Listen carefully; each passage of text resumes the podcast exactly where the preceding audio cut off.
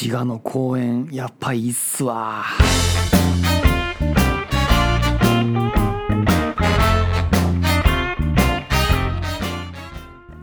はいホロヨイセブンのゆずきちでございます、えー今日は土曜日なんですけれども、えー緊急事態宣言の解除もされましてまあ、ちょっとぐらいはあの遠出してもいいかなといきなり思い立ちまして、えー今日は急遽、えー公園まで行ってきました。えーまあ、あのコロナが始まってから、まあ、なかなか人の混雑するようなところには行けてなくて、まあ、そんな中でですねあのちょっと近所のお友達のお父さんお母さんにお話を聞いたら結構市がいいっすよという話をちらほら聞きましてですね、まあ、去年の夏場なんかもあのちょくちょくあの滋賀の方に行ってちょっと大きめの公園巡りみたいなのをちょっとしてたわけなんですけれども今日もその公園に行ってきました。でせっかくなんで今までちょっと行った、えー滋賀県の大きい公園3つちょっとそれを今日は紹介していこうかなと思っております。はい、まず1つ目、えー、矢場関半島公園というところこれは立東市にあります。えーまあ矢場関半島っていう、まあ、名前の通りこれ島なんですけども島全体が公園のような作りになっています。まあ、島や言うてもそんなあの滋賀県のまあ琵琶湖のドア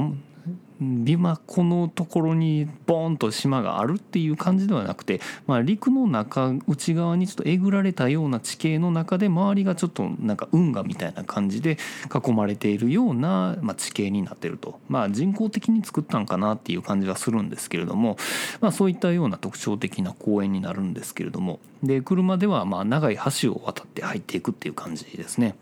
で広い駐車場から一回公園に入るとですね、まあすぐに遊具がボーンと見えてくる感じになります。でここの公園特徴なのがとにかく目立つのがど真ん中にそびえ立ってるピラミッド型のジャングルジムです。えーまあ、ジャングルジム言うたら結構鉄でできててなんかあの四角いキューブ状のものがポンポンポンと組み上げられてるような感じだと思うんですけども、まあ、ピラミッド型でしかもロープで作られていてちょっとあのゆさゆさ揺れる感じなんですよね。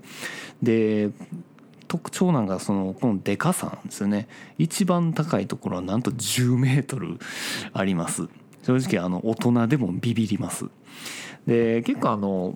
ロープとロープの間の幅がちょっと広くてちょっと5歳6歳児ではちょっと足が届かんぐらいになってるんでもうちょっと大きい子供向けかなっていう感じはしますまあ子供も、まあ、6歳5歳の息子もですね、まあ、あのちょっと低めのところであの自分でゆさゆさしながら楽しんでいました。うん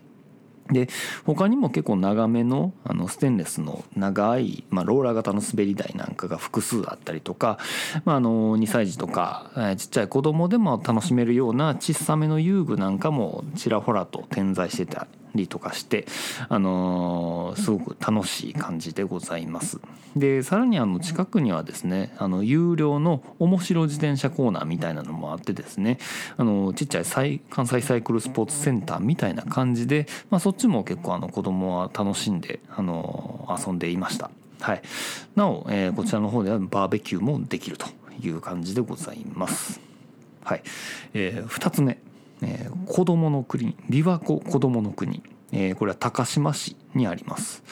えーこれちょっとあの息子の幼稚園の、まあ、パパ友に教えてもらったところなんですけれども、えーこれはこれでもですねあの琵琶湖の湖岸の間近で、えー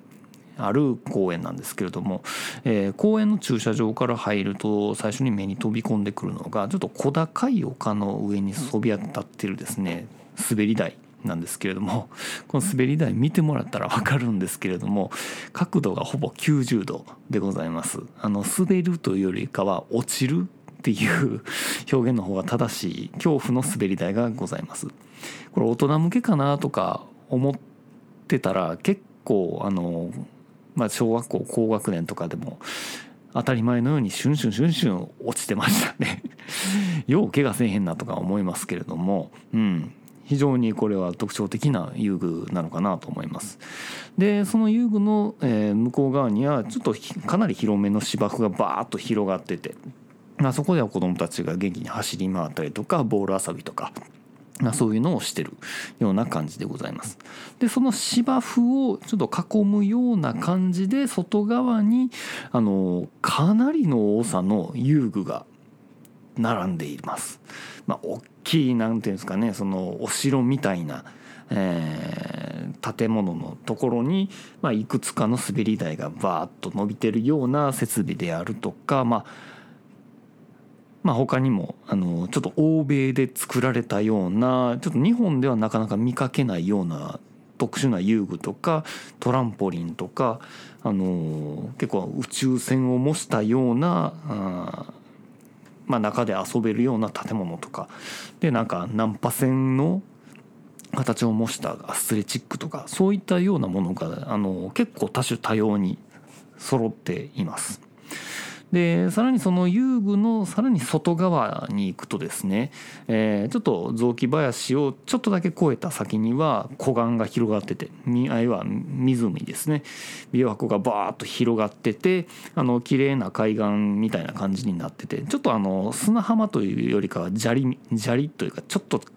石が転がってるような感じなんですけれども、まあ、そこではあのちょっとした水遊びとかそういったものができるようになっています。まあ、あの遊泳もできるようなんですけれども、えー、と去年の時点ではコロナの関係でやってなかったみたいですね。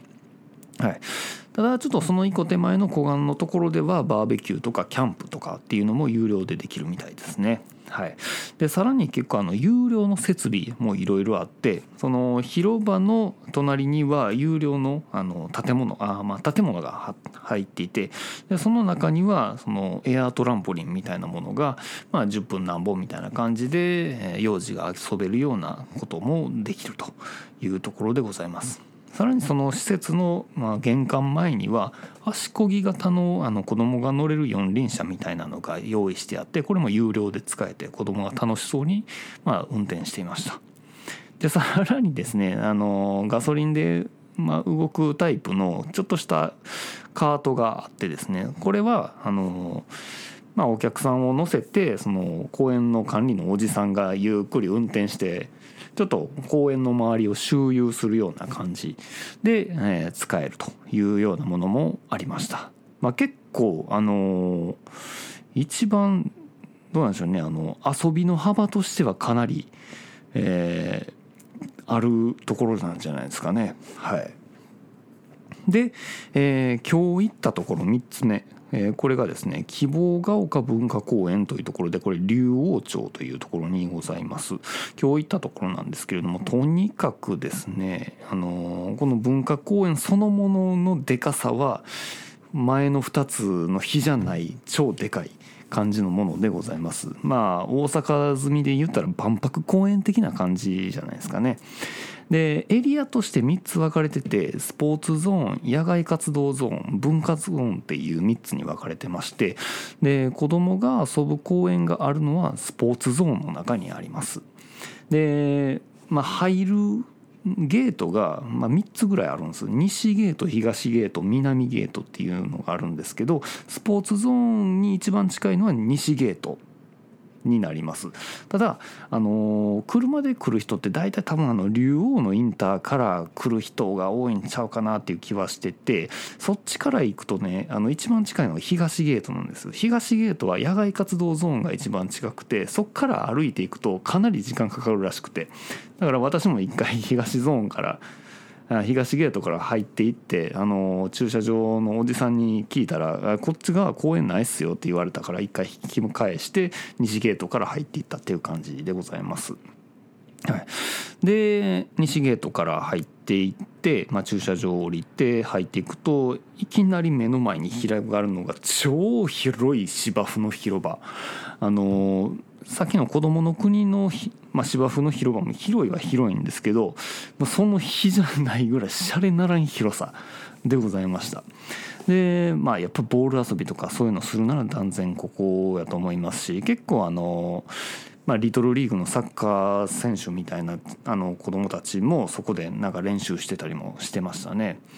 でその芝生の広場を越えたらあのちょっとした小川がせせらいでいてそれを越えるといくつか遊具があるという感じですね。で前の2つの公園ほどの多さではないんですけれども結構一個一個のインパクトがある遊具が取り揃えてあります。えー、ちょっと小高い、まあ、山の上にあの赤いなんか遊具が見えるんです。まあ、これ何かっていうと滑り台なんですけど間近で見ると結構な傾斜がついた超長い、えー、滑り台でですねあのそこまで行くのにも結構時間がかかるというか、まあ、あの階段で行けたりちょっとした山道っぽいところで行けたりあとはなんかロープが張られたネットスプネットスロープみたいなところで子供がそこでえちらおちら登りながら行ったりとか結構登り方も楽しめる感じですね。でまああの6歳の息子と2歳の娘と、まあ、奥さんとで。まあ、4人で登っていたので結構難儀しましたけれどもね、うん、でも実際あのまあその頂上に立ってみるとすごい眺めが綺麗くて。で、まあ、滑り台自体も、まあ、見た目の傾斜と比べたらその摩擦力がちょっと強いんでそんなにシューとはいかずにあの適度なスピードでいけるので結構2歳の娘でも一人でチャーッと降りていけるような感じではありました。でその滑り台に行く道中の中にですねあのトランポリン、まあ、結構巨大なトランポリンがあるんです。でちょっとあの何ですかね。下段中段上段みたいなひな壇みたいな感じであのトランポリンが設置されててでそのトランポリンとトランポリンはあの途中のその、まあ、縦に登るタイプのそのロープ、まあ、網かなんかでよじ登って上に行けたりするんですけれども結構そのあの高さとかも 結構半端ない高さやったりするんですよね。多分子供が知らずに足踏み外して落ちたら結構重傷を負いそうな感じの、えー、高さでございました。まあその辺はちょっとあのリスキーはリスキーなのでなかなかあの目を離せない感じではあるんですけれどもただその辺の迫力があるので楽しさとしてはかなり上の方やなとは思いました。はい。でここもあのバーベキューができるということでございます。まあ、あのこの3つの公園ねどれもあのすごいあの設備が揃っている割に子供はそんなに多くないっていうのがやっぱいいんですよねだからコロナやからっていう部分もあるんやとは思うんですけどもやっぱりちょっとその大阪とかの同じ規模の公園とかで行くのと比べたら全然人の多さって違うなと。特にその例えばその万博公園とこの文化公園っていうのを比べると多分規模としてはほぼ同じなんだけどけど人口密度が全然違うっていう感じあの結構空いてたというところでもう混雑が大嫌いな私としては本当にあの滋賀県推しになっちゃってますね。まあ、そんな感じで、まあ、今回は3つだけ公演紹介しましたけれどもまだまだちょっといろんな公演あるなと思いますので、えー、いろいろまた機会があれば滋賀県の方に行って公演開拓をしていきたいと思います。あのなんかあのまた別で、まあ、滋賀県じゃないにしても結構適度に人が少なくて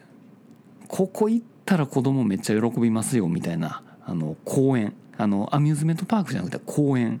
そういうのがあればまたあのお便りなんかで教えていただけるとありがたいです。あのマジで行きますので是非ともよろしくお願いします。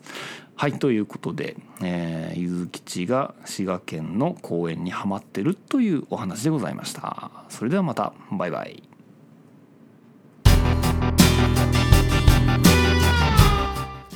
ほろよいセブンでは皆様からのお便りをお待ちしております。ツイッターからは「ハッシュタグほろよい7」シャープ HOROYOI7 メールではラジオドットほろよい7アットマーク Gmail.com RADIO ピリオド horoyoi7-gmail.com ブログ本文にあるメールフォームのリンクからもメールが届きます。読まれた分だけテンション上がります。